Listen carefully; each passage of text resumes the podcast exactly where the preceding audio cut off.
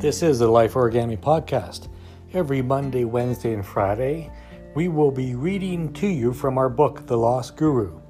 Uncover the mental habits that prevent you from fully inhabiting your life and accessing your intrinsic wisdom. We'll read a portion of the book. Amethyst and I will have a conversation about it, and then we'll put them out three times a week until the book's complete. Enjoy the show.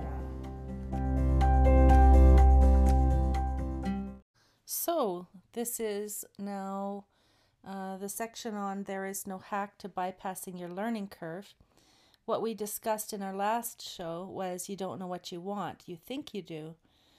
Um, and we talked about that nasty thinking virus of uh, chasing productivity and performance and how it could be a silent killer.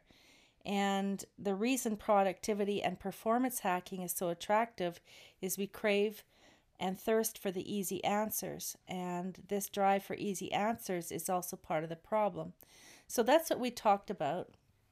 And I'm going to get into reading There is No Hack to Bypassing Your Learning Curve. Your recurring life or business challenges cannot be resolved through improving performance or tweaking productivity alone. You have to get to the root of rotten thinking as it is surreptitiously draining your strength, sense of purpose, and killing your momentum. Have you ever thought, I just wish I could stop taking myself out of the game?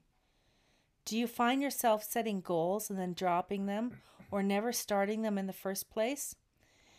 The problem isn't procrastination, accountability, or motivation. There is nothing wrong with you you have been infected with a thought virus. What is this thought virus? It's thinking that if you can incrementally improve your productivity, you'll get more work done in the same amount, same or less amount of time.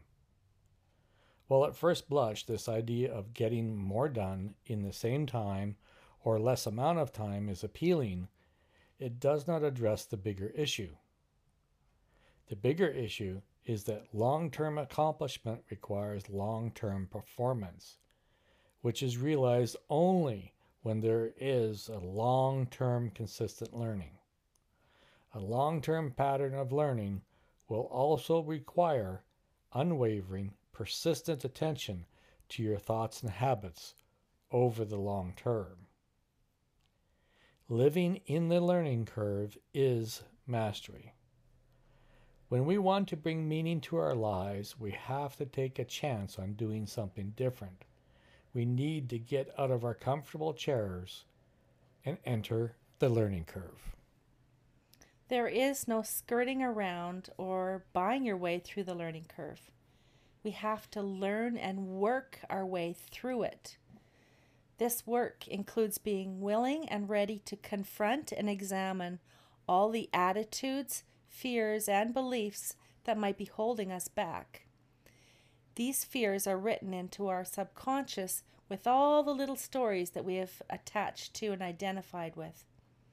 When we become attached to old stories and disappointments from the past, that we were worthless, or feel we are also in the present, those old stories will continue to surface in our future. When we do that, we blow out the candlelight of being a can do person who is on the path to mastery. Students of self mastery follow their curiosities and fully inhabit their lives with ambition and passion. However, when we shrink back, this exhilaration and passion does not fully come to fruition in our life experiences regarding shrinking back. Remember, as long as we hold back from acknowledging our greatness and our knowledge and intellect, we are not embracing our capabilities and our full potential to learn. Keep going when the learning gets tough. Mastering momentum.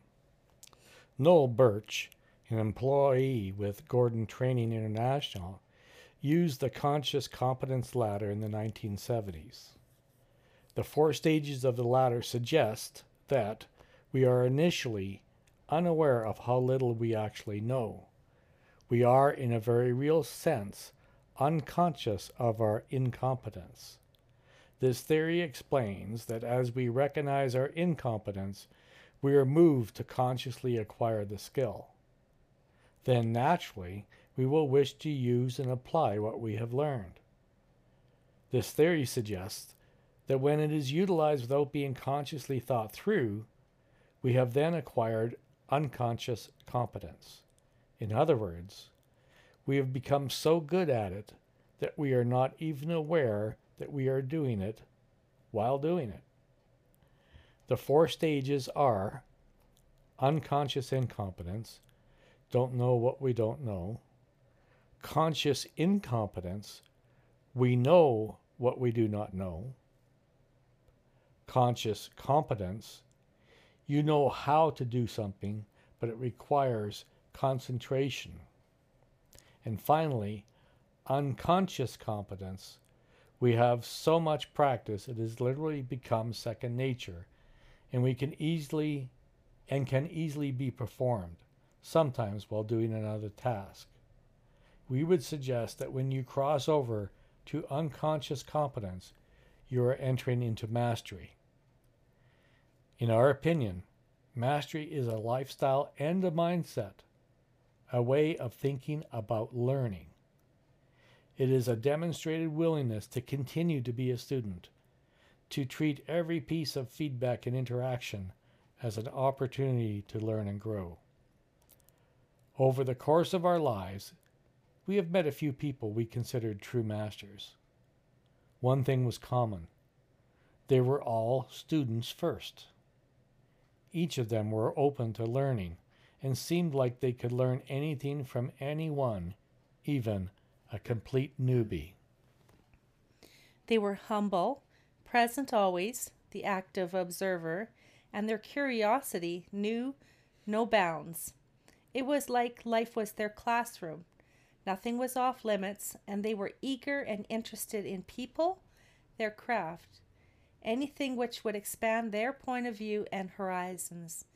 They were not intimidated by criticism, negative feedback, and in the face of an argument or disagreement, they still stood their ground, staying open and curious.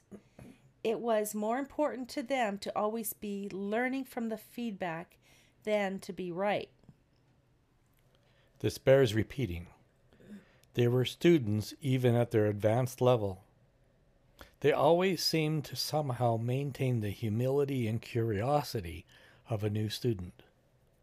More and most impressive, they were comfortable being themselves and yet always open to insights, distinctions, and learning. These masters never became complacent or fell into the trap of the comfort zone because they knew it would keep them from stepping into their power. They would often laugh when discovering an insight, whoever and wherever the source. There was no pretense because they were always learning and teaching, often at the same time.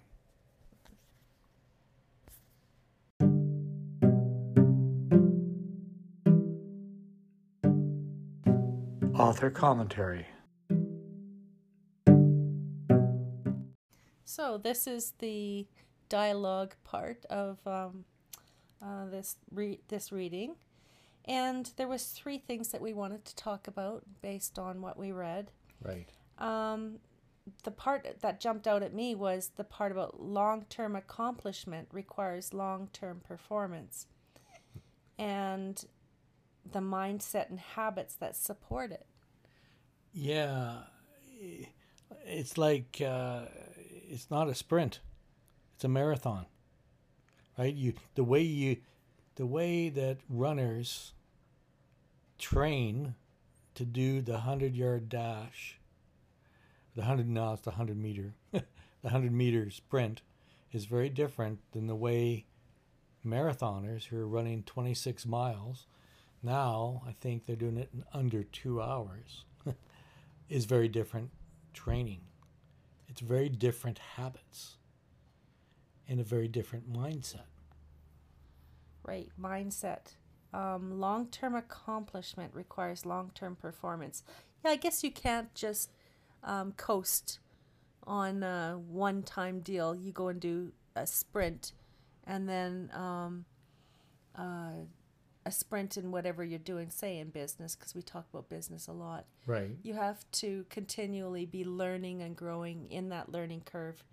Um, Right. And the- key there is to be in the learning curve, it, it, to be learning, which means if you're going to be learning, to have consistent long term performance, uh, you have to have long term accomplishment requires long term performance.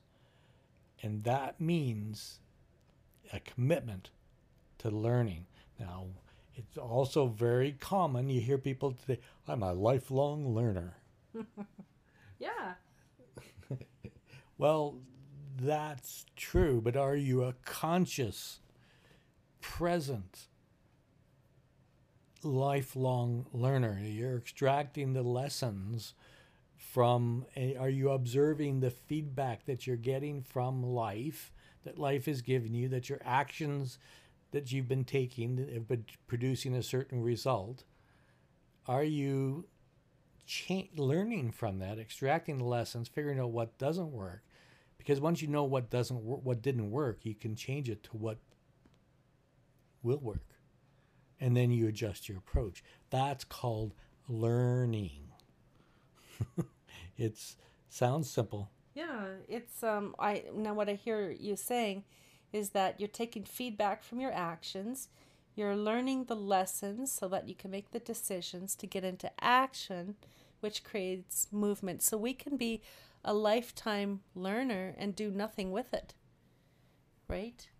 Right, and so the the real thing difference here is mastery, which you, which I think you got an insight on.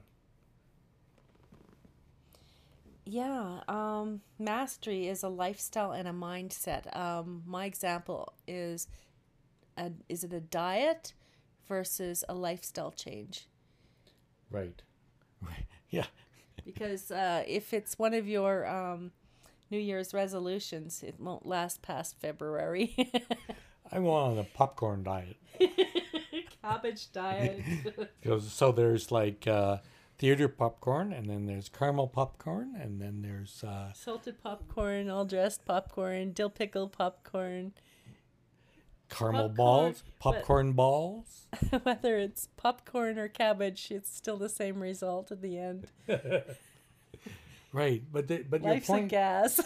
yeah, your, your point of a diet, having going on a diet versus making a lifestyle change. so what's the subtlety there? What's the difference, Amy? Mindset. Same as the difference in the mindset between a sprinter and a marathoner. Uh, Think we have to demonstrate a willingness to continue to be a student and to treat each piece of feedback and interaction as an opportunity to learn and grow. Learning and growing requires being ready and willing to change and learn and grow. So it means not just coasting, it it means creating and getting into action. And always being in cause to get the effect that you want. And again, I can't emphasize more than enough how can you know what cause to stay in if you don't know the effect that you want? In other words, you, what you're talking about is the result. Yes. So you, you so you don't know you, you, if you don't if you're not clear about the result you want, you don't know what you have to do to be able to. In the last uh, episode, we talked about the difference between going to you wanting to travel and going to Calgary, Alberta versus Calcutta, India. Very different things that need to be accomplished. You're gonna need a passport, might need a visa, et cetera, et cetera. Oh, right. Passports and visas. You don't need one to go to Calgary. No, no, no, you don't. You You, need a probably need a driver's driver's license. license. Well, I have a backseat driver's license. Does that count? okay, so uh, that's nice one. I know, I'm so smart. Well, that's um, the end of our commentary on that. And the next uh, show is going to be about living as a perpetual student. Stay tuned.